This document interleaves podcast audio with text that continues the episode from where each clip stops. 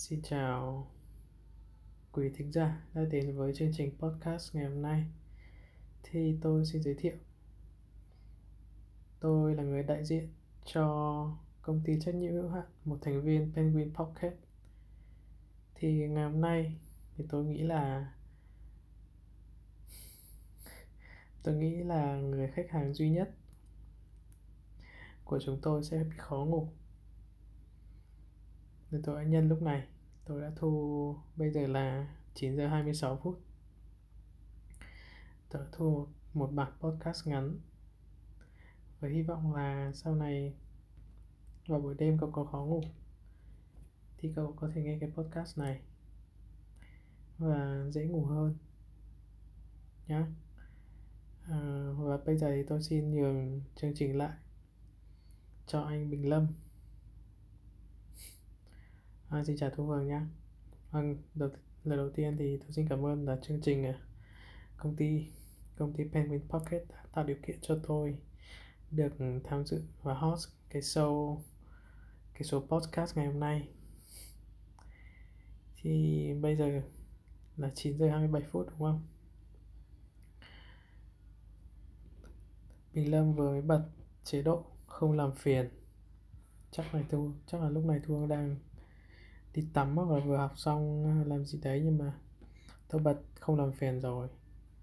Bây giờ còn nhắn không nghe thấy nữa. Để thu cái số podcast này mà ít có tạp âm vào nhất. À...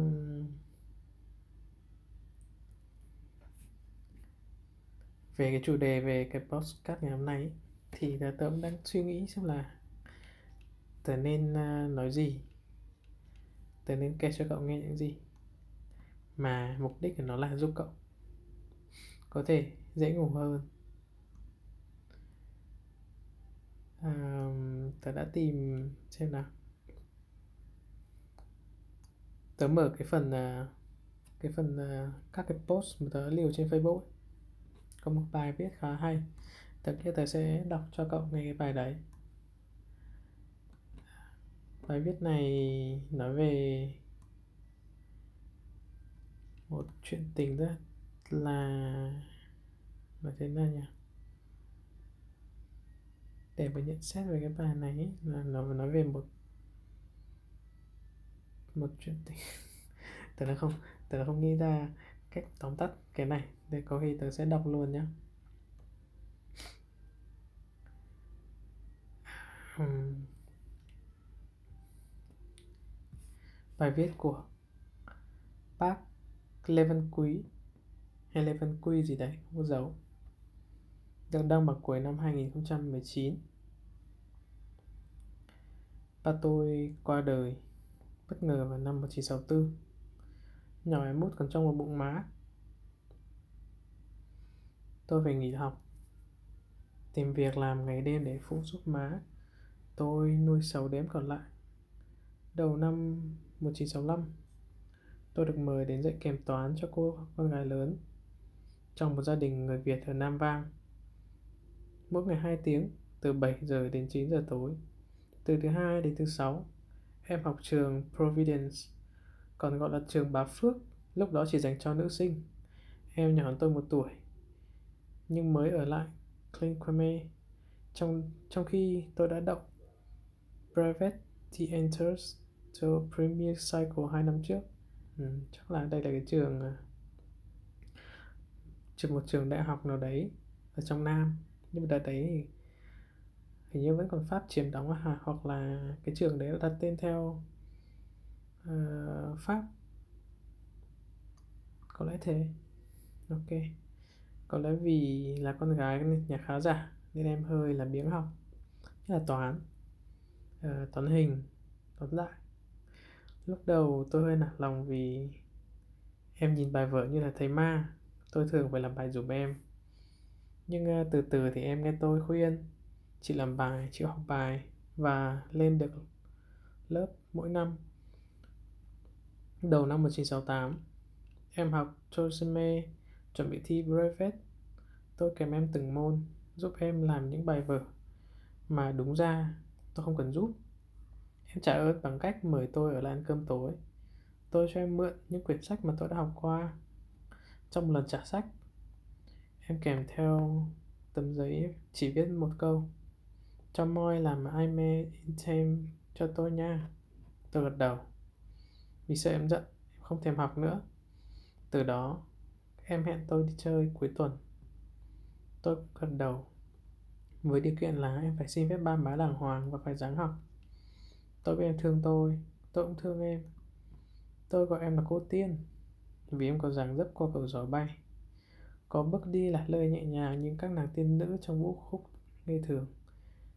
Vì em đã mang đến cho tôi những cảm xúc mà người trần gian chưa từng cho tôi trước đó. Ngày mưa, không đi chơi được thì tôi lại ngồi hát em nghe đến trước mái hiên nhà. Một chiều cuối tuần mưa bay lất phất và mây trắng răng răng. Em đến thăm anh vì trời mưa mãi nên không kịp về. Bên anh, em lặng nhìn bầu trời và ánh mắt mộng mơ. Sợ nghiếu khóc, khê khẽ bên tai. Anh kể chuyện ngày xưa, chuyện xưa kể rằng trên thiên giới ấy, ngày vui kết hoa đăng, thiên quốc đang một, đang vui một nàng tiên nữ làm rơi ly ngọc ngà. Đang say nên trời bền đọa đầy nàng xuống trần gian. Làm người dương thế không biết bao lâu mới được quay về trời. Em ơi, nàng tiên ấy xuống dương xuống dương trần một chiều mưa bay nhiều.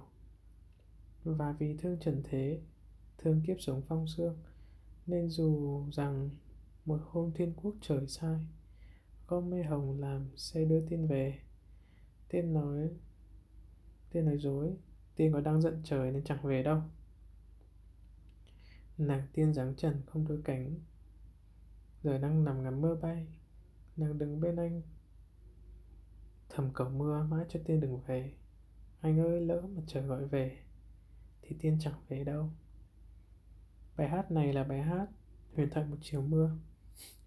Xin lỗi nhé vì bình, bình lâm không biết bài hát này nên chỉ có thể đọc kiểu đọc thơ thôi mà nó hơi ngang ấy.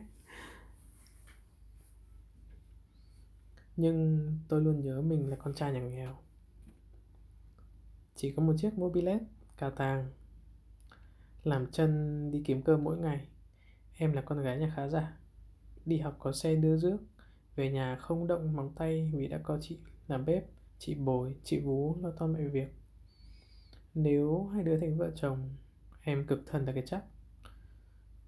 Trong một lần kề vai nhau đi quanh công viên chùa tháp, trời bỗng dưng mưa tôi bật dù che hai đứa, nhưng mưa càng lúc càng nặng hột em bỗng xoay người lại và ôm hôn tôi dưới mưa tôi than thầm trong bụng ờ gặp oan gia truyền kiếp rồi năm đó, em thi đậu brevet và tôi nghỉ dạy vì vừa mới xin được cái job thư ký kế toán ở hãng Lucia Nam Vang. Lúc trước gặp nhau 5 ngày mỗi tuần. Có nhiều thì giờ để nói với nhau những gì muốn nói giờ phải chuyển đến, phải giờ, phải chờ đến cuối tuần thì mới được gặp nhau vài tiếng. Nhớ ơi là nhớ. Tôi bắt đầu làm thơ. Làm bài thơ tên là nhớ em. Nhớ lúc xưa kia mới biết nhau, rồi thương rồi nhớ suốt đêm thâu. Đêm nào cũng phải cho mau sáng. Nhớ quá trời ơi, nhớ phát dầu.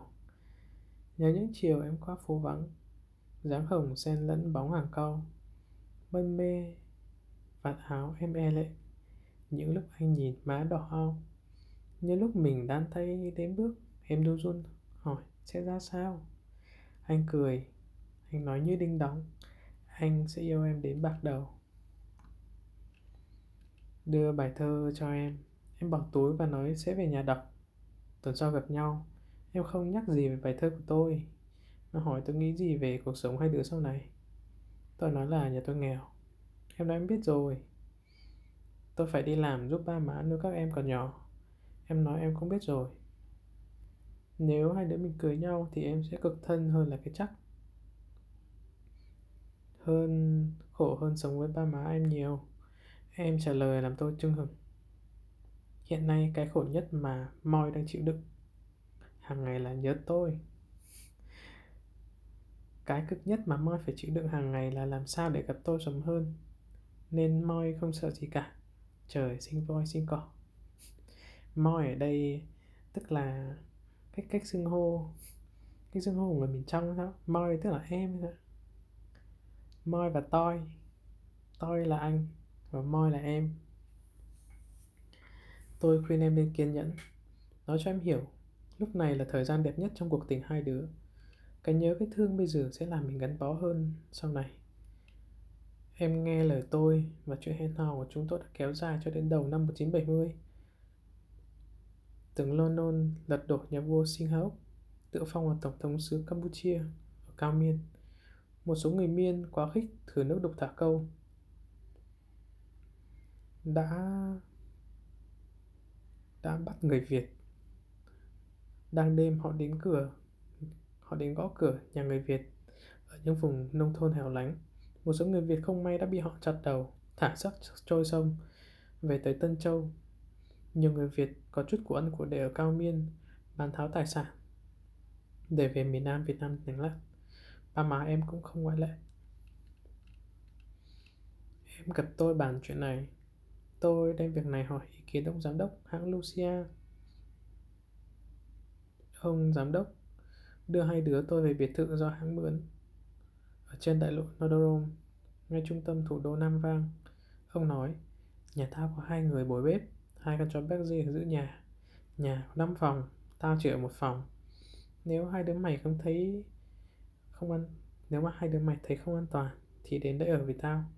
Tao tin tưởng và tao cần thằng thằng B. Thằng B hình như là ông đấy. Giúp tao giữ gìn sổ sách của hãng nên hai đứa mày muốn ở phòng nào, muốn ở bao lâu cũng được. Nghe vậy chúng tôi yên tâm và quyết định ở Nam Vang dù ba má em có về Sài Gòn. Em về xin ba má cho hai đứa làm đám cưới. Má em có cảm tình với tôi nên gật đầu. Ba em im lặng vì biết tôi nghèo. Sợ con gái cưng của ông sẽ cực khổ khi về làm vợ tôi. Em nói với ba má em, nếu ba má không không tổ chức cho đám cưới cho hai đứa con, thì tụi con sẽ tự lo. Con muốn làm vợ anh B, anh Bình đi, gọi tên là anh Bình đi. Con muốn làm vợ anh Bình. Linh chính ngôn thuận và hai đứa tôi tổ, tự tổ chức lễ cưới của mình sáng ngày 24 tháng 2 năm 1970. Má và tôi đang mang chầu cau và vật phẩm đến xin cưới em. Chúng tôi lại bàn thờ tổ tiên nhà em. Xin quý ngài chừng giám cho chúng tôi thành vợ thành chồng. Tôi mướn con xe Mercedes để rước cô tiên xuống trần. Tôi đến là tiệc cưới Tối đến là tiệc cưới tại nhà hàng La Lune đối diện State Olympic với 200 con khách, họ hàng và bạn bè nhà trai, nhà gái. Dĩ nhiên là có nhạc sống do mấy bạn của tôi tự mang đồ nghề đến giúp vui. Đêm đó hai đứa tôi khiêu vũ và cụng ly với bạn bè gần tới sáng. Sau sau ngày chúng tôi hành hôn thì tình hình chính trị giữa hai nước Campuchia và miền Nam Việt Nam biến chuyển dồn dập Ông bà nhạc tôi và gia đình bay về Sài Gòn vài ngày sau đó. Vợ chồng tôi vẫn ở Nam Vang và tôi đi làm ở Lucia. Ồ, oh, thế tức là à, cái bác này ở Campuchia, Nam Vang thủ đô Campuchia và lúc đấy là nó gần ngay gần Sài Gòn. Và bà cô Tiên thì là người Sài Gòn. Ừ. Khi xác nhiều người Việt trôi về tới Hồng Ngự Tân Châu. Ông Nguyễn Cao Quỳ, lúc đó là Phó Tổng thống Việt Nam Cộng Hòa, đã ra lệnh cho quân đoàn 3 tràn qua biên giới, lấy cớ là để bảo vệ kiều bào Việt Nam. Trung tướng Đỗ Cao Trí nhận lệnh với lời tuyên bố làm chấn động chính phủ Cao Miên cho tôi 24 tiếng, tôi sẽ chiếm Nam Vang. Ông London nghe muốn té đái. Mới làm tổng thống có mấy ngày, nếu để quân lực Việt Nam Cộng Hòa chiếm Nam Vang thì mất mặt bầu cua. Ông có điện năn nỉ chính phủ Việt Nam Cộng Hòa đừng chiếm Nam Vang, nên quân đoàn 3 dừng lại ở Nách Lương. Người Việt mình gọi là Hồ Lương. Một bến phà chỉ cách Nam Vang 60 cây số. Nghe tin quân lực Việt Nam Cộng Hòa tràn qua biên giới, cả trăm ngàn kiều bào ở Cao Miên, trong đó có vợ chồng tôi, bỏ tất cả tài sản, rất díu nhau vào các trại tị nạn. Các sân trường trung học, chùa, nhà thờ bỗng trở thành những trại tị nạn khổng lồ Vợ chồng tôi vào trường Seminare, nơi tôi đã học năm cuối chương trình chủ tú tài Pháp hai năm trước. Trong trại Seminare, người ta chia ra nhiều nhóm mỗi nhóm 10 gia đình. Trước hết là để lạnh nước uống, sau là thức ăn. Lúc đó chỉ có cá khô. Tôi làm trực nhóm 31. Đầu tháng 5 năm 1970, ông Nguyễn Cao Kỳ lại bay lên Nam Vang, nói là thăm xã giao từng London nhưng thực ra là đi thanh tra các trại tị nạn. Tối đêm trước, tôi và các trưởng nhóm được lệnh phải thu tất cả những gì có thể coi như là vũ khí, cùng dao, gậy, vân vân và cùng nhiều người thức gần đến sáng để dựng cái sân khấu dã chiến. Khi ông khi ông Kỳ vào trại seminary, ông đến từng lều, bắt tay vào hỏi thăm từng người. Điều là mọi người chú ý là hai anh đại úy cận vệ. Họ cao hơn ông Kỳ một cái đầu, mặc đồ bay, mang súng ngắn dưới nách. Nhưng họ không cản trở khi kiều bào đến bắt tay, thậm chí ôn hô ông Kỳ. Ông Kỳ đến sân khấu, nói vài lời thăm hỏi, xã giao rồi hứa tôi sẽ đưa tất cả các đồng bào về quê hương. Ông nhận được những chẳng pháo tay như lời sấm động của mấy ngàn người trong trại seminary. Nhiều bà lão bỏ ra khoảng trống trước sân khấu và lại ông Kỳ như tế sao. Vài ngày sau, chúng tôi được phát thịt heo lần đầu. Dù không biết ai biết ai cho nhưng mọi người nghĩ là từ chinh phục Việt Nam Cộng Hòa. Tuần sau, một đoàn tàu của Hải quân Việt Nam Cộng Hòa cập bến sông Mekong. Danh sách từng nhóm người được gọi để rời trại xuống tàu về nước. Vợ chồng tôi thuộc danh sách thứ 31 nên gần cuối tháng 5 năm 1970 mới được rời trại. Sau một ngày lênh đênh trên sông Tiền thì về tới trại Đồng Tâm Mỹ Tho. Lúc đó là hậu cứ của sư đoàn 7B. Vợ chồng tôi chỉ ở trại Đồng Tâm 5 ngày. Làm giấy tờ nhập cảnh xong thì ba em đã lái xe xuống rước về Sài Gòn. Cuộc sống của chúng tôi từ ngày về Sài Gòn không còn như ở lúc Nam Vang. Cũng như tất cả các Việt Kiều hồi hướng lúc đó, tôi được hoãn dịch 18 tháng. Thời gian không nhiều nên tôi làm ngày làm đêm. Em cũng đi làm. Cuối tuần hai đứa đi ăn Cuối tuần hai đứa đưa nhau đi ăn mì xào giòn hoặc là ăn nghêu luộc. Mỗi tối đi đàn về, tôi chạy thẳng vô chợ lớn mua cho em cái bánh bao ông cà cần của bà Năm Sa Đéc. Lúc này em không còn thơ thật mà ngược lại. Em ăn rất bạo. này giống ai? Giống ai đây? Dù không nói ra, tôi biết em đang chuẩn bị cái bụng cho đứa con đầu lòng của chúng tôi. Dù không biết lúc nào nó sẽ tượng hình. Nhiều người trong gia tộc hai bên thường chế môi nói Thằng B, con nhà lính tính nhà quan, mới ở Nam Vang về, tay trắng mặt mợ vợ nó muốn gì được nấy. Mấy người này không biết là lúc tôi còn độc thân, tôi đã đọc một câu định nghĩa Người phụ nữ lý tưởng của một người đàn ông như sau. Người phụ nữ lý tưởng của một người đàn ông đó chính là người bạn, người tình và là người vợ của người đàn ông đó. Hồi đọc câu đó, tôi chưa gặp cô Tiên nên tôi đã tự hỏi ngược lại. Tôi có thể vừa là người bạn, vừa là người tình, vừa là chồng của vợ tôi không? Ông nào muốn biết cái vụ này nó khó cỡ nào ấy thì cứ thử qua một cô gái rồi cưới cổ về làm vợ là sẽ hiểu câu chưa thấy quan tài chưa đổ lệ nhưng khi gặp rồi thương yêu cô tiên cái định nghĩa xưa tự đó đã cho tôi lời giải thích lúc mới thương nhau tôi thường kể em nghe chuyện bố bịch của tôi lúc trước em chẳng những không ghen hờn mà còn góp ý đôi khi rất tiếu lâm rồi hai đứa cười hi hi lúc hai đứa đi chơi gặp cô nào có vực tấn công mông phòng thủ là tôi hay quay lại nhìn em Em im lặng nắm tay tôi, đợi cô đó đi khỏi tầm mắt mới hỏi. Bộ tôi không thấy là cô đi hai hàng hả? Khi vào tiệm sách, tôi có cái tật không biết xấu hay tốt là đứng hơi lâu trước mấy cái đặc sản người lớn như là Playboy các thứ. Em im lặng đứng bên tôi đến khi rời tiệm sách em mới phê bình. Nhỏ vú này đẹp, cô kia là mông teo, vân vân. Chỉ khi đến khi kệ bày mấy cuốn sách Salute Licompen em mới thỏ tay lựa cuốn mới nhất và tự ra quầy trả tiền. Em chưa bao giờ bắt tôi trả tiền những gì em mua cho em. Em chưa bao giờ lớn tiếng hay không, hay dùng những lời lẽ không lịch sự với bất cứ ai. Dù đôi khi tôi hay ai đó vô tình hoặc cố ý làm em giận. Ba em nói với em, ba thấy nó đi nhảy đầm, tay trái một con, tay phải, phải một con. Em trả lời, những gì anh làm lúc còn độc thân là quyền của anh con không cần biết. Thực ra thì lúc đấy tôi đã kể em nghe hết rồi. Chỉ cần biết hiện giờ hai đứa con thương nhau thật lòng là được rồi. Em có cách hôn chỉ phớt nhẹ. Làm tôi hồn phi phách tán. Tôi, khi thấy tôi buồn, em cầm tay tôi. Xoa nhẹ nhẹ lên mu bàn tay, khiến em khiến tôi quên hết mọi phiền não. Sau này khi thành vợ thành chồng, em vẫn là người tình tuyệt vời. Em biết cách làm tôi quên đi những nghiệt mã mà tôi đã trải qua trong ngày hôm đó. Em biết tiết kiệm. Biến khéo với số tiền mà tôi kiếm được. Em không xe xua dù luôn ăn mặc thanh lịch. Mỗi lần hai đứa ra đường là tôi phải ngó trước nhìn sau. Coi có tên nào nhìn lên em không? Khi đứa con đầu lòng chúng tôi chào đời năm 1972, em tự nguyện bỏ bớt chuyện mua sắm cho riêng mình để có đủ tiền cho con chúng tôi bú sữa Sugar 3 năm liên tục. Cô Tiên đã là một người bạn, một người tình và một người vợ tuyệt vời của tôi.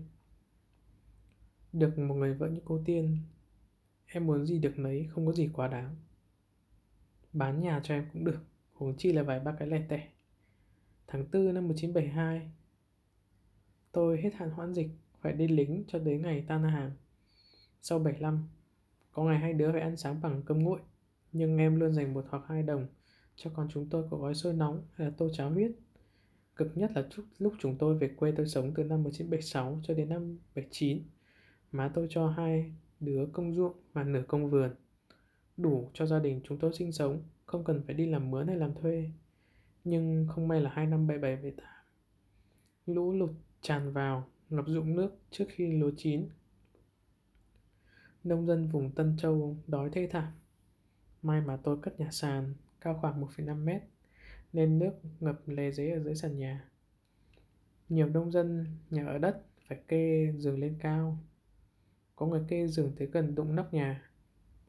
Mỗi ngày, cô Tiên ngồi trên sàn nước, miệt mài câu từng con cá chốt, cá sặc, cá tầng long. Tôi không dám nhìn lâu, để bữa ăn chỉ có món cá kho thập cẩm vậy mà thằng con tôi khen. Má kho cá ăn ngon quá. Tôi mắc nghẹn từng hồi, nhưng rồi cũng sẽ qua thôi.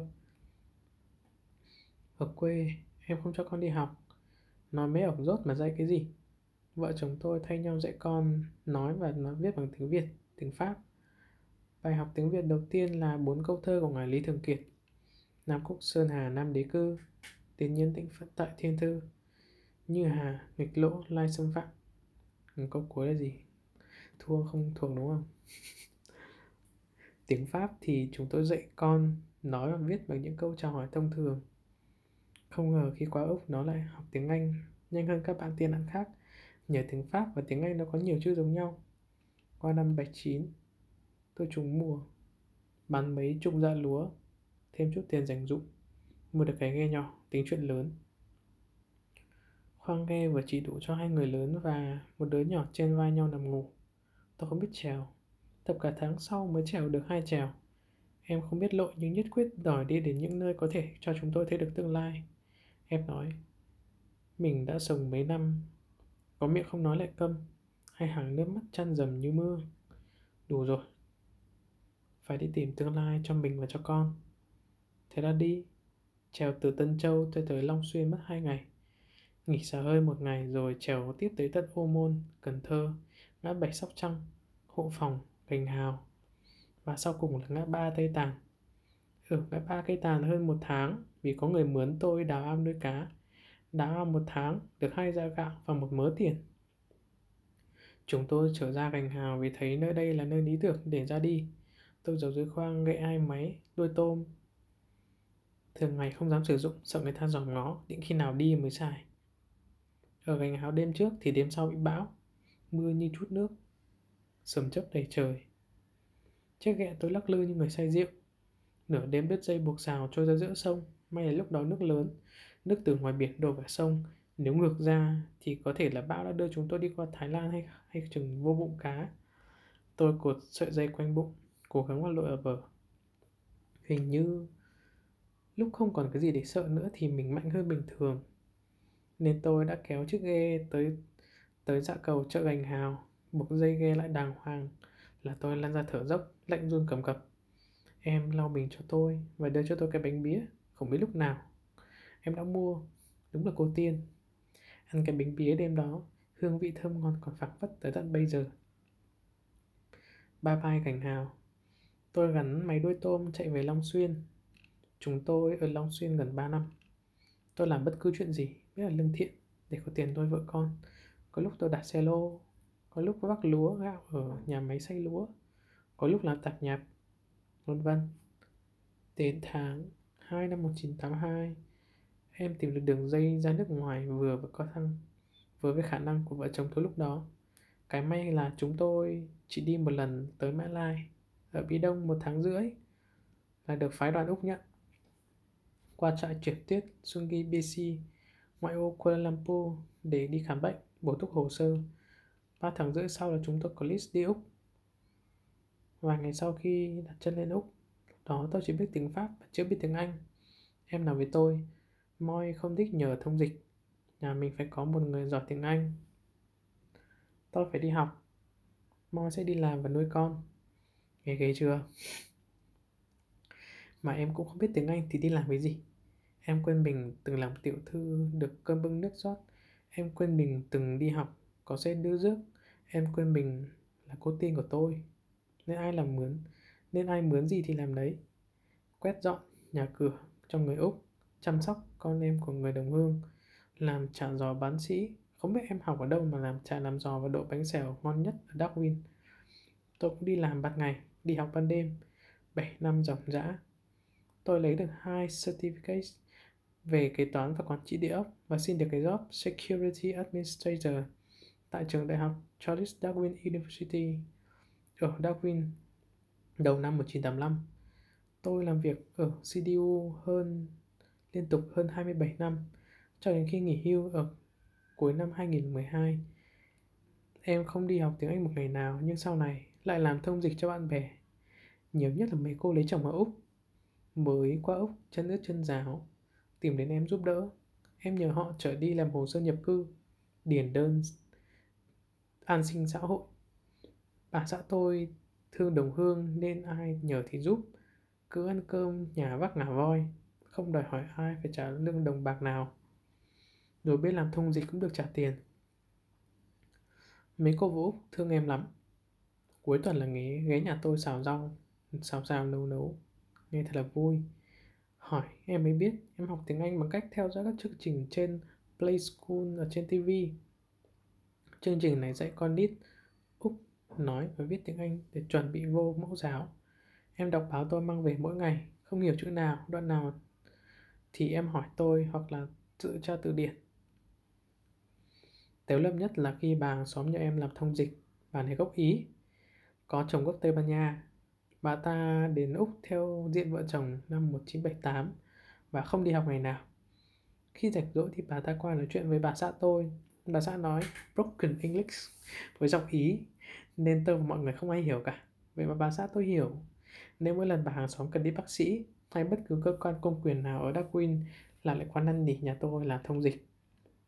Một năm sau đó, tôi được bầu làm tổng thư ký Hội Người Việt Tự Do tại Darwin.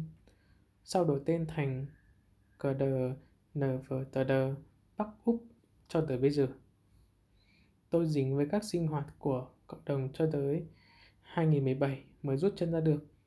Suốt khỏi thằng giấy đàn gian này, bất cứ tôi làm gì đều có sự giúp đỡ, hiệp trợ công khai và đôi khi âm thầm của cô Tiên. Đứa con thứ hai của chúng tôi chào đời năm 1984 lại Darwin. Nhìn em cho con bú, tắm rửa cho con, nâng niu thằng nhỏ như vàng như ngọc tôi lại nhớ những ngày hai đứa mới thương nhau. Mỗi lần bên nhau là bàn chuyện mai này, tôi viết bài thơ tặng em. Một chiều lãng đãng ánh tà dương, em kể anh nghe chuyện mộng thường. Đôi mắt em nhìn sao xuyên quá, như sao lấp lánh một trời thương. Từ đó đời mình hết lẻ loi, tan tay qua phố bước chung đôi. Em cười như rạng rỡ như tiên nữ, tiên nữ của anh cũng được rồi. Từ đó đời mình ươm ước mơ. Mỗi đêm anh cắn bút làm thơ. Mỗi dòng ôm mà mát ngàn thương nhớ. Thương nhớ lớn theo Nổi đợi chờ. Từ đó mình bàn chuyện lứa đôi. Mai này mình có hai con thôi. Trưởng nam phần nó lo hương hỏa. Em nó cô ba có rượu mời. Từ đó mình bàn chuyện cưới nhau. Anh dành chọn học cưới cô dâu. Màu vàng hoa hậu lòng anh đó. Em nói màu hồng háo cô dâu. Từ lúc về làm vợ của anh Âm thầm mình cây mộng hành xanh trượt nam bật khóc cứng như ngọc. Đứa kế trai luôn quý tựa vàng. Nhiều đêm nằm gác tay lên chán Anh cảm ơn trời, cảm ơn em. Tay đổi ba chi mình chẳng ngán. Vì em có anh, anh có em. Từ năm 2005 đến năm 2015 Chúng tôi tổ chức những bữa Ăn cứu trợ thương phế Binh còn sống khổ sở Ở nơi quê bằng cách tổ chức tiệc BBQ tại nhà tôi Thức ăn do bà xã tôi và vài người bạn thân cùng chung sức nấu nướng. Tôi thì bỏ tiền túi mua bia và nước giải khát, ăn uống free. Tôi để một cái thùng cứu trợ trên bàn. Ai cho bao nhiêu tôi gửi về Việt Nam, giúp anh em thương binh bấy nhiêu. Theo tiêu chuẩn, mỗi người 100 úc kim. Vì số người Việt ở Darwin rất khiêm nhường, chỉ có vài trăm người, nên lúc đầu chỉ có được vài ngàn. Từ từ bà con tin tưởng nên khi có ai có dịp đi ngang nhà tôi là họ bỏ tiền vô thùng cứu trợ Gom mày tới đây Bỗng nhiên làm biếng không muốn có máy nữa Vì đang nhớ cô Tiên quá Nhớ quá xá là nhớ Cô Tiên của tôi đã về trời Sau khi đã chung sống với cha con tôi 43 năm 3 tháng 27 ngày hạnh phúc Em quy tiên sau một cơn bạo bệnh Từ một người mạnh khỏe bình thường Đúng năm sau Đúng năm tuần sau em thành người thiên cổ. Trong những ngày cuối cùng của cuộc sống nơi dương thế, khi em thấy hai con đứng nhìn em, mắt lưng lưng chồng, em cầm tay con lắc lắc, mỉm cười nói, Chúa cũng chết, Phật cũng chết, thì má cũng chết. Má đã trả xong món nợ ân tình với ba con, và các con thì má đi. Con trai khóc, xấu lắm. Con tôi quẹt nước mắt, miệng cười méo xẹo. Trong Hospice Hospital, nơi dành cho những bệnh nhân terminal, terminally ill, mỗi ngày có y tá để đánh răng và lau mình cho em. Có một lần em cảm ơn họ. Thanks so much for keeping my body clean. I know it's shutting down. Cô y tá người Úc trợn mắt nhìn em, dừng dừng nước mắt. Sau này cô nói với tôi, tao chưa thấy ai sắp chết mà còn lịch sự và tỉnh táo như vợ mày. Khi biết mình sắp trả xong về nghiệp ở Dương Gian, em nắm tay tôi dặn dò phải tổ chức tăng lễ em như thế nào. Thỉnh vị tăng ni nào chủ trì tăng lễ, sau phải hỏa thiêu và giữ cho cốt 100 ngày. Sau đó mang cho cho cốt của em giải trên sông Pramata, đoạn gần Opera House ở Sydney. Nơi em thích đi dạo mỗi lần đi thăm con. Em nói nhỏ nhẹ như đang lo lễ tang của ai khác. Tôi chỉ biết im lặng gật đầu dáng kiềm cho nước mắt đừng chảy ra. Tôi đã làm đúng như lời em dặn. Từ ngày cô tiên về trời, cha con tôi đứt ruột đứt gan, tan nát trong lòng. Tôi đã sống những ngày như những người chết chưa chôn. Câu chuyện có thật của tác giả Bửu Nguyễn. Là một, một chuyện tình đẹp. À, mỗi cả đời chị cả đời người chỉ gói gọn trong mấy ngàn chữ. À, đấy là câu chuyện tôi muốn kể cho các nghe hôm nay. Cái này tôi cũng đã lưu rất lâu tôi thấy lần đầu tiên tôi đọc ấy sao sao tôi đã không nhớ có khóc không nhỉ? Nhưng tôi nhớ tôi đã dưng dưng cảm động. Còn tớ thì hy vọng là đến lúc này cậu đã ngủ mất rồi. Nếu mà nếu mà đến cái đoạn này cậu chưa ngủ ấy thì cái podcast này của tớ thất bại toàn tập. Vì mục đích là để cậu ngủ quên trong lúc trong lúc nghe mà. Nếu mà bây giờ mà chưa ngủ ấy thì ngủ ngay thì nhá đủ rồi nhá.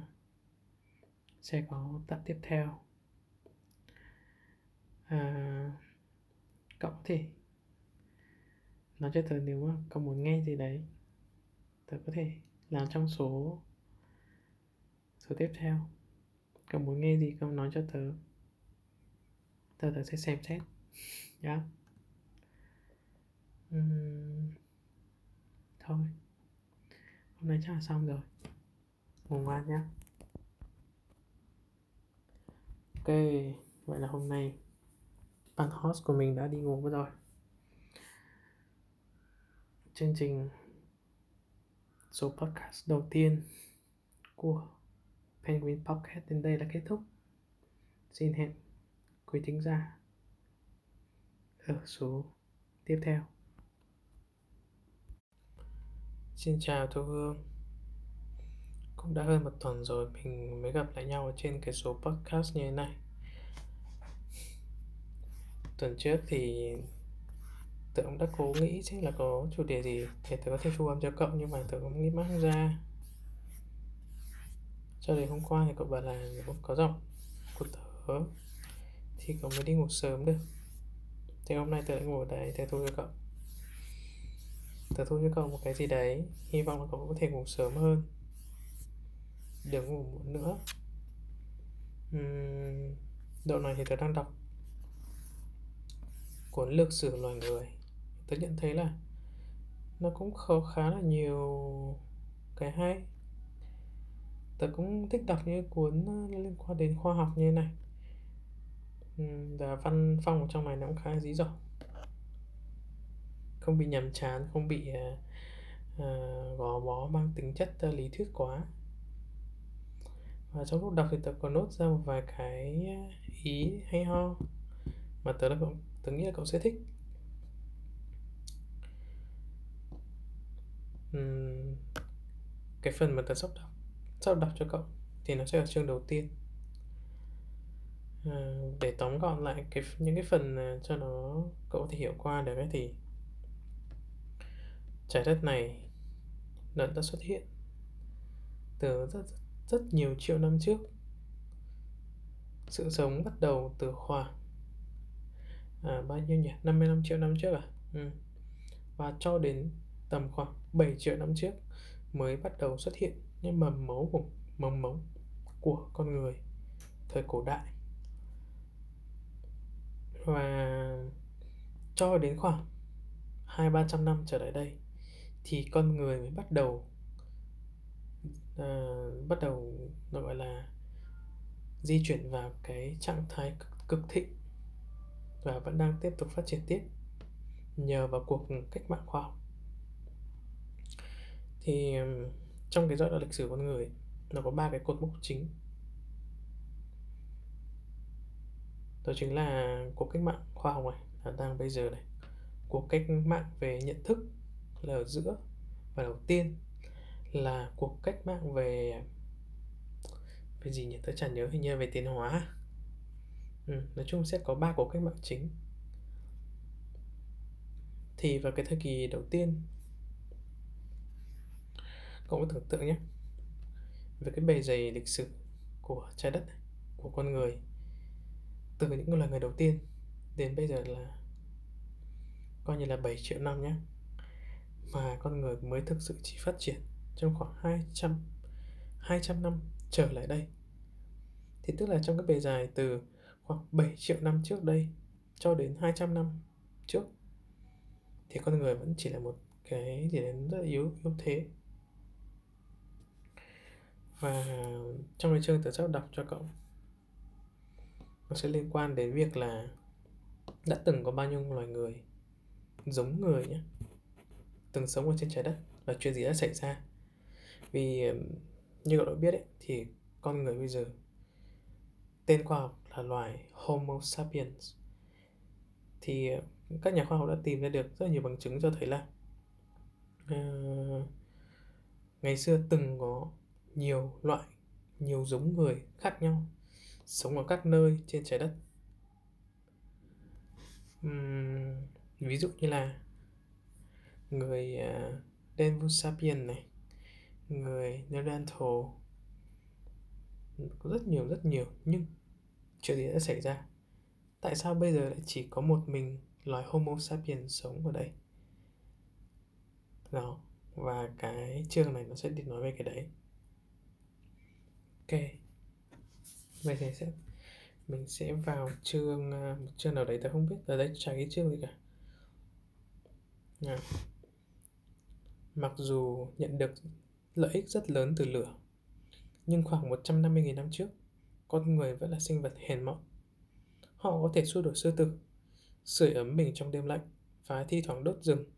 Xong tính tổng tất cả các loài người, chắc không có quá một triệu người sống giữa các quần đảo Indonesia và bán đảo Iberia.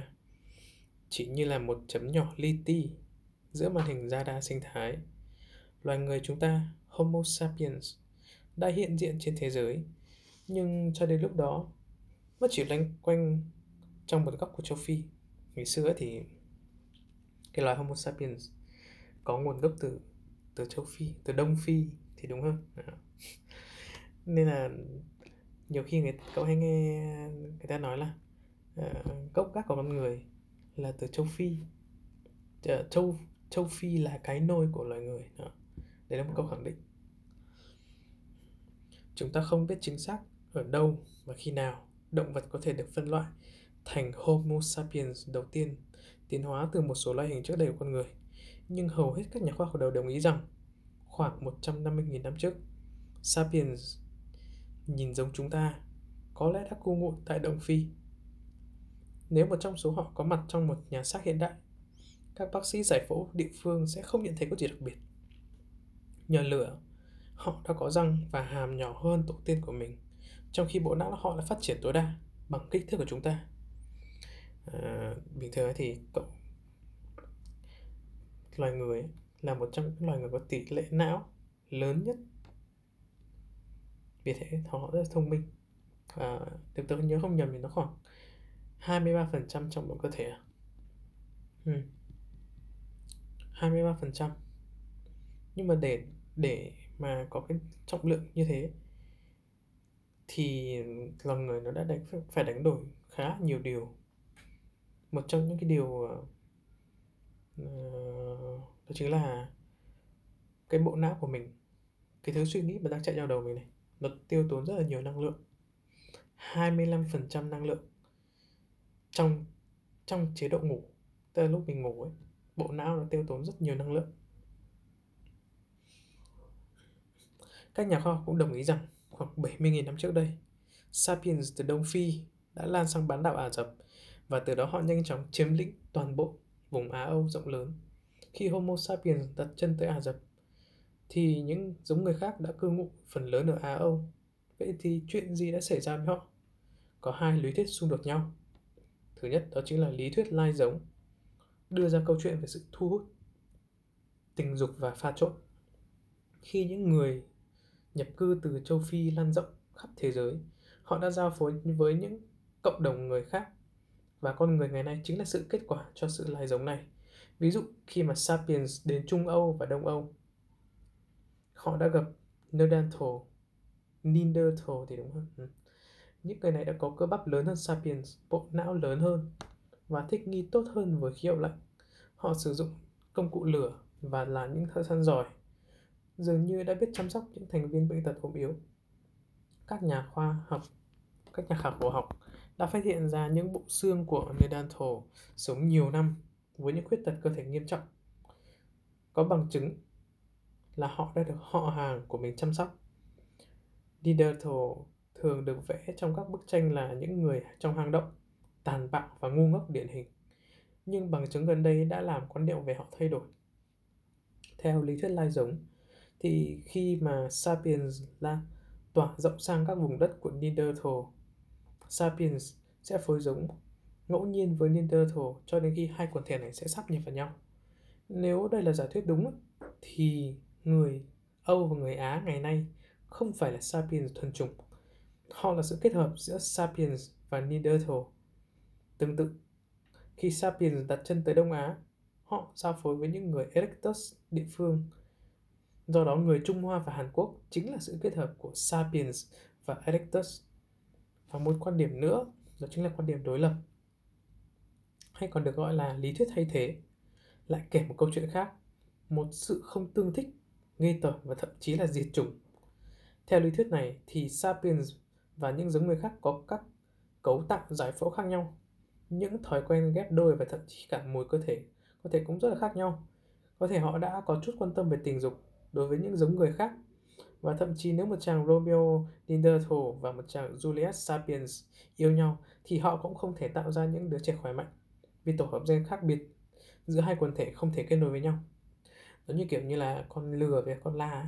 À, con lừa với cả con ngựa thì khi mà phối giống với nhau thì nó sẽ tạo ra con la nhưng mà con la thì không có các, các cái bộ phận đổi sinh sản thì coi như là cái giống loài thì sẽ tiệt phòng đúng không nên là ý của cái quan điểm này nó ý như thế. Khi mà các gen nó có thể, nó có thể sinh ra con, nhưng mà con của nó không có chức năng để có thể duy trì giống loài. Hai quần thể luôn hoàn toàn tách biệt.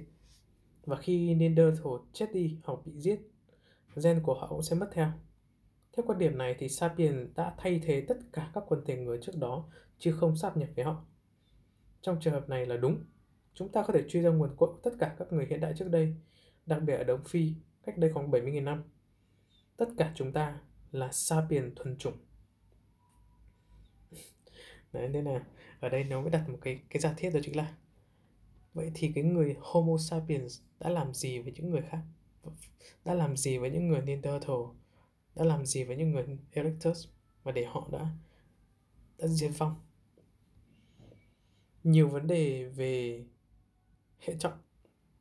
Nhiều vấn đề hệ trọng phụ thuộc vào cuộc tranh luận này từ quan điểm tiến hóa 70.000 năm là một khoảng thời gian tương đối ngắn nếu lý thuyết này thay thế cái lý thuyết thay thế này là đúng thì tất cả con người đều có chung một hành trang di truyền và sự kết và sự khác biệt về chủng tộc giữa họ là không đáng kể. Nhưng nếu lý thuyết lai giống là đúng thì có thể cũng có sự khác biệt về gen giữa người châu Phi, người châu Âu và người châu Á từ mấy trăm ngàn năm về trước. Điều này giống như thuốc nổ chính trị, có thể cung cấp nguyên liệu cho các học thuyết phân biệt chủng tộc một cách kinh hoàng. Trong những thập kỷ gần đây, lý thuyết thay thế đã trở nên phổ biến trong nghiên cứu. Nó được nhận sự ủng hộ vững chắc từ các nhà khảo cổ học và được coi là đúng đắn hơn về mặt chính trị. Các nhà khoa học không muốn mở chiếc hộp Pandora, chứa đựng sự phân biệt chủng tộc bằng cách tuyên bố sự đa dạng đáng kể giữa gen và các quần thể người hiện đại. Nhưng điều này đã kết thúc vào năm 2010 khi các hệ quả của một nỗ lực suốt 4 năm để lập bản đồ hệ gen Neanderthal đã được công bố. Các nhà di truyền học đã có thể thu thập được đầy đủ nguyên vẹn ADN của Neanderthal hóa thạch để thiết lập một con để thiết lập một so sánh rộng giữa ADN này và ADN của con người hiện đại, tức là loài Homo sapiens này. Và kết quả đã làm cộng đồng khoa học rất choáng váng. Nghiên cứu đã chỉ ra rằng có khoảng 1 đến 4% ADN duy nhất của quần thể người hiện đại ở Trung Đông và châu Âu là giống với ADN của Neanderthal. Đây không phải là một con số lớn, nhưng lại quan trọng. Cú sốc thứ hai đến sau đó vài tháng khi ADN lấy từ các ngón tay hóa thạch của người Denisova được phân tích di truyền. Các kết quả đã chứng minh rằng có đến 6% ADN dị biệt của thổ dân Melanesia hiện đại và thổ dân Úc là giống với ADN của Denisova. Nếu như những cái kết quả trên là chính xác và điều quan trọng cần lưu ý rằng, nghiên cứu bổ sung đang được tiến hành có thể củng cố hoặc sửa đổi những kết luận, lý thuyết lai giống ít nhất cũng đúng một phần nào đó. Đó. Tức là cái cái công bố nghiên cứu này nó đã nói rằng trong gen của hiện đại có quá ít gen của Neanderthal để để chứng minh cái sự thật là ừ, ngày xưa uh, Neanderthal và Homo sapiens đã từng từng từng lai giống với nhau và tạo ra con người hiện đại. Điều đấy không không có không thể. Vì gen nó gen nó trùng nhau quá ít ấy. khi mà hai gen nó phối với nhau ấy, mà tạo ra con người bây giờ mà nếu là con con người bây giờ mà lai giống giữa hai cái loài đấy thì nó phải nhiều hơn. Nó nhiều ít nhất là bốn phần trăm. Nhưng đây chỉ có bốn phần trăm thôi. Nên cái khả năng mà xảy ra cái sự lai giống giữa hai loài là rất là ít. Vậy thì chỉ còn có thể một cái khả năng cuối cùng. Đó chính là loài Homo sapiens đã làm cách nào đấy tận diệt tất cả các loài người khác. Nghe hơi tàn bạo nhỉ? Nhưng điều đó không có ý nghĩa rằng lý thuyết thay thế là hoàn toàn sai bởi Neanderthal và Denisova chỉ góp một lượng nhỏ ADN trong bộ gen ngày nay của chúng ta. Không thể nói là có một cuộc sáp nhập giữa Sapiens và loài người khác, mặc dù sự khác biệt giữa họ là không đủ lớn để ngăn chặn hoàn toàn giao phối hữu thụ, nhưng chúng cũng đủ để làm những kết luận như vậy trở nên rất hiếm hoi. Vậy thì chúng ta nên hiểu mối liên hệ sinh học Sapiens, Neanderthal và Denisova như thế nào. Rõ ràng họ không phải là các loài hoàn toàn khác nhau như là lừa và ngựa. Mặt khác, họ cũng không phải là các quần thể khác dị biệt nhau trong cùng một loài. Giống như là chó bùn và chó tai cụp, thực tế sinh học không đơn giản là chỉ là màu đen và trắng, còn có các vùng xám quan trọng. Nếu hai loài tiến hóa từ một tổ tiên chung như là lựa, ngựa và lừa thì đã có thời điểm nào đó chúng chỉ là hai quần thể của cùng một loài. Giống như chó bùn và chó tai cụp chắc chắn là phải có một điểm mà hai quần thể hoàn toàn khác nhau về mặt di truyền. Nhưng vào những dịp hiếm hoi vẫn có khả năng giao phối và sinh sản ra những đứa con hữu thụ rồi một đột biến gen đã cắt đứt cái kết nối cuối cùng này. Và chúng ta đã tiến hóa theo những con đường riêng biệt. Dường như là khoảng 50.000 năm trước đây Sapiens, Neanderthal và Denisova ở thời điểm đã ở thời cái thời điểm lần danh này. Họ gần như nhưng mà không hoàn toàn là những loài riêng, riêng biệt. Như chúng ta đã thấy và sẽ thấy ở trong chương tiếp theo Sapiens sẽ rất khác biệt với Neanderthal và Denisova, không chỉ ở trong mã di truyền và các đặc điểm thể chất, mà còn ở khả năng nhận thức và xã hội của họ. Song vẫn không thể loại trừ khả năng rằng và những dịp hiếm hoi Sapiens và Neanderthal đã có thể phối giống và sinh ra những cái đứa con hữu thụ. Là cái tóm gọn lại là ok cái cái mà cái trường hợp khả năng mà hai loài được phối giống và cho cho ra con là có thể. Nhưng mà rất là ít và mỗi khi mà mỗi khi mà để con ra thì nó sẽ sinh ra những người con hữu thụ.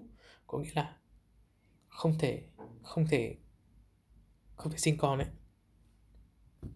không có bộ phận sinh dục đó đại khái là thế. Vì vậy các tuần các quần thể người không thể hợp nhất nhưng một vài gen Neanderthal may mắn đã di truyền vào vốn gen của Sapien thật đáng ngại và có lẽ còn ly kỳ khi nghĩ rằng Sapien chúng ta tại một thời điểm nào đó lại có quan hệ tình dục với một động vật từ một loài khác và sinh ra những đứa con chung. Ừ, ghi nhỉ. Nếu mà khi mà nếu mà trong cái quan điểm này thì thì cái loài Homo sapiens và loài Neanderthal là coi như là hai loài khác nhau. Ví dụ như là lúc đấy mình là người thì họ sẽ là khỉ. Mà trong cái trong cái giả thiết đấy có lại có có khi là người và khỉ quan hệ với nhau và tạo ra những cái cái đứa con chung gọi là người khỉ nhưng nếu Neanderthal, Denisova và những loài người khác không hợp nhất với Sapien thì tại sao họ lại biến mất? Có một khả năng chính là Homo sapiens đã đẩy họ đến bờ vực tuyệt chủng. Hãy tưởng tượng một toán sapien đến một thung lũng Bacon nơi người Neanderthal đã sinh sống mấy trăm ngàn năm. Những kẻ mới đến bắt đầu đi săn hiêu và thu thập các loại hạt và quả mọng, vốn là thực đơn truyền thống của Neanderthal. Sapien là những thợ săn và hái lượm thành thạo hơn. Nhờ công nghệ tốt hơn và kỹ năng xã hội tốt hơn, nên đã tăng các thiểu số nhân và lan rộng. Tài nguyên ít đi khiến Neanderthal khó tìm kiếm được thức ăn để nuôi thân, dân số giảm đi và họ chết dần. Có lẽ ngoài trừ một hai thành viên đã gia nhập cộng đồng Sapien láng giềng. Thì uh, tớ đọc ở chương sau ấy nó nó giải thích là tại sao loài Homo sapiens nó lại vượt trội so với những loài người khác uh, một phần lớn đó chính là cái bộ gen cái bộ gen của họ đã có những cái đột biến tức là kiểu như kỳ tích ấy. đã đột biến về mặt không phải là về mặt uh, cơ bắp nhé không phải là về mặt uh, thính giác trí giác các thứ khác mà chính là về mặt nhận thức về xã hội. Cái loài Homo sapiens này họ đã có họ sở hữu một cái ờ, cái cái vũ khí rất là quan trọng vũ khí cực kỳ lợi hại đó chính là sự tưởng tượng. Sự tưởng tượng. Cậu cứ tưởng tượng nhé không biết tưởng tượng. Ví dụ bây giờ uh, các cái các cái loài khác ấy, nó không thể sinh sống theo những bầy đàn to được. Ví dụ khỉ đầu chó đi. Cùng lắm thì sẽ chỉ sinh sống trong một đàn khoảng à, uh, 20 người 30 người à, 30 khỉ là nhiều nhất. Nếu nhiều hơn chúng nó sẽ bị loạn vì chúng nó không có các chức chức năng phát triển về xã hội như chúng ta. Chúng ta sẽ có thể tưởng tượng tưởng tượng rằng là nếu mà nhiều hơn thì sẽ quản lý như thế nào. Đó à, cứ tưởng tượng nhé như là tiền tệ. Tiền tệ đâu phải có thật. Tiền tệ đấy là chúng ta tưởng tượng ra chứ. Các công ty thì sao? Mặc dù những các công ty nhé các công ty nó có thể xây dựng thành một công ty đúng không? Đúng không? Nhưng cái chữ công ty cái cái chữ công ty mà trên giấy tờ nó đều là tưởng tượng của chúng ta. Tất cả mọi thứ. Thần thánh. Thần thánh ở đâu ra? Chúng ta được tưởng tượng mà. Đó. Và chúng ta tưởng tượng ra những cái điều đấy để có thể trông mong vào. Để có thể tạo ra những cái thực tế tưởng tượng. Giúp chúng ta tiến lên phía trước. Đấy chính là cái sự khác biệt của Homo sapiens. Nào, tiếp nhé khả năng khác, đó chính là sự cạnh tranh nguồn tài nguyên đã bùng lên thành bạo lực và diệt chủng. Khoan dung không phải là đặc trưng của sapiens. Ví dụ như là ở cái thời kỳ hiện đại ấy, một sự khác biệt nhỏ xíu về màu da như da đen và da trắng đúng không? Hay là các uh, tiếng nói khác nhau. Hay là tôn giáo đã đủ để khiến một nhóm sapiens tiêu diệt một nhóm sapiens khác. Liệu sapiens có ở thời cổ đại có khoan dung hơn đối với những người hoàn toàn khác loài với họ? Có thể là khi những Sapien bắt gặp Neanderthal và có một cuộc chiến tranh, một cuộc diệt chủng đầu tiên đã xảy ra và cuộc diệt là cuộc diệt chủng quan trọng nhất lịch sử. Cho dù điều gì đã xảy ra, Neanderthal và những loài người khác đã đặt ra câu hỏi nếu như lớn nhất trong lịch sử. Nếu như. Hãy tưởng tượng điều gì sẽ xảy ra nếu như Neanderthal hoặc Denisova sống sót cùng với Homo sapiens. Nền văn hóa, xã hội và các cơ cấu chính trị nào sẽ nổi lên trong một thế giới mà các loài người khác nhau cùng tồn tại. Ví dụ như là các tín ngưỡng tôn giáo sẽ phát triển như thế nào? Liệu sáng thế ký có tuyên bố rằng Neanderthal cũng là hậu duệ của Adam và Eva? Liệu Chúa Giêsu có hy sinh để chuộc tội cho Denisova? Và liệu kinh Koran có dành chỗ công bằng trên thiên đường cho tất cả các, các những kẻ chính trực bất bất kể giống loài nào? Neanderthal có thể phục vụ trong các binh đoàn La Mã hoặc trở thành đám quan lại màu mè trong các triều đình phong kiến của Trung Quốc không? Tuyên ngôn độc lập Hoa Kỳ có nêu cao một sự thật hiển nhiên rằng tất cả các thành viên của chi Homo đều được sinh ra bình đẳng. Liệu các mắc có kêu gọi công nhân của tất cả các loài phải đoàn kết? Cái đoạn đấy rất hay. Hơn 10.000 năm qua, Homo sapiens đã quá quen với tư cách là loài người duy nhất đến mức thật khó để chúng ta có thể nhìn nhận bất kỳ khả năng nào khác. Sự tiếc hôi các anh chị em càng làm cho chúng ta dễ nhầm tưởng hơn rằng mình là hình ảnh thu nhỏ của sự sáng tạo tuyệt đỉnh và rằng đó là vực thẳm ngăn cách giữa chúng ta với phần còn lại của thế giới động vật khi mà Charles Darwin chỉ ra rằng Homo sapiens chỉ là một loài động vật. Charles Darwin là người đã um, viết ra cái cuốn uh, cái cuốn gì nhỉ? Ờ, ông nổi tiếng lắm. Tự nhiên tới quên mất. Uh, Charles Darwin cái cuốn mà về nói về sự tạo hóa. Ờ, ông này ông này đã nói ông ấy viết một cuốn sách. Ông này nó bắt đầu từ ông đã khẳng định rằng loài người được tiến hóa từ con khỉ. Đó. Và khi mà ông này ông ấy nói rằng Homo sapiens chỉ là một loài động vật và nhân loại đã cảm thấy rất bị xung phạm thậm chí là ngày nay nhiều người từ chối tin vào điều này liệu nếu Neanderthal còn sống sót, chúng ta vẫn sẽ tưởng tượng mình là một loài đơn độc. Có lẽ đây là nguyên do chính xác tại sao tổ tiên của chúng ta đã xóa sổ loài Neanderthal. Họ quá tương đồng để không thể làm ngơ, nhưng cũng quá là khác biệt để dung thứ. Cho dù Sapiens có bị đổ lỗi hay không, thì họ đã tới nơi mới sau khi cư dân đặt bị bản địa đã bị tuyệt chủng. Những gì còn lại cuối cùng của Homo solenis có niên đại cách đây khoảng 50.000 năm, Homo denisova biến mất ngay sau đó, Neanderthal biến mất cách đây khoảng 30.000 năm. Những người lùn cuối cùng biến mất khỏi đảo Flores khoảng 12.000 năm trước đây. Họ để lại một số mảnh xương, công cụ bằng đá, một vài gen trong ADN của chúng ta và nhiều câu hỏi không thể giải đáp. Họ cũng để lại chúng ta, Homo sapiens, loài người cuối cùng. Bí mật thành công của Sabian là gì? Liệu thế nào mà chúng ta có thể định cư nhanh chóng trong những môi trường sống xa lạ và có đặc điểm sinh thái khác biệt. Làm thế nào mà chúng ta có thể đẩy được tất cả các loài khác vào quên lãng? Làm tại sao ngay cả cái loài Neanderthal khỏe mạnh, thông minh, chịu được lạnh lại không thể tồn tại trước sự tấn công của chúng ta? Các cuộc bàn luận tiếp tục diễn ra sôi nổi. Câu trả lời khả dĩ nhất lại nằm ở chính các nhân tố khiến cuộc tranh luận có thể xảy ra. Homo sapiens chinh phục thế giới nhờ ngôn ngữ độc đáo của mình. Ok, và đã hết chương hôm nay. chương tiếp theo chắc là để số lần sau nhỉ. Chương tiếp theo có tên là cây tri thức. Chương này sẽ nói về việc là loài Homo sapiens đã tiến hóa như nào về mặt nhận thức để trở nên khác biệt đối với các loài Neanderthal, Denisova, vân vân vân vân. Đó. Thì để lần sau nhé. Một số một số khác không, số lần sau. Ta định làm một này thành một series khi nào cậu nghe lúc ngủ ấy. Khi nữa thì đấy tôi nhớ cậu thương ạ sắp hết dịch rồi à, tớ cũng sẽ sắp được gặp lại cậu ừ tớ nghĩ lúc đấy tớ sẽ rất là vui rất là hạnh phúc. Tớ sẽ ôm chặt cậu vào lòng. Ôm thật lâu. Ôm thật chặt. Hy vọng là mình sẽ không cảm thấy bỡ ngỡ khi gặp lại nhau. Sau một cái thời gian quá lâu như vậy.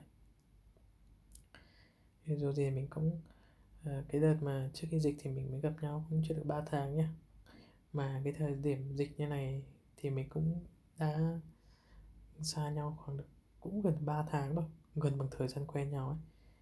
Nhưng mà rất là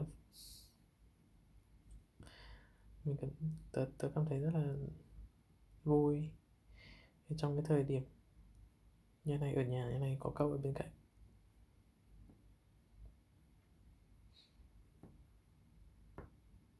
Sẽ sớm thôi mình sẽ gặp lại nhau. Cảm ơn cậu thu hương nhé cảm ơn cậu đã đến đến bên tớ. Giờ thì đi ngủ đi. Bye bye, tạm biệt, nhớ cậu.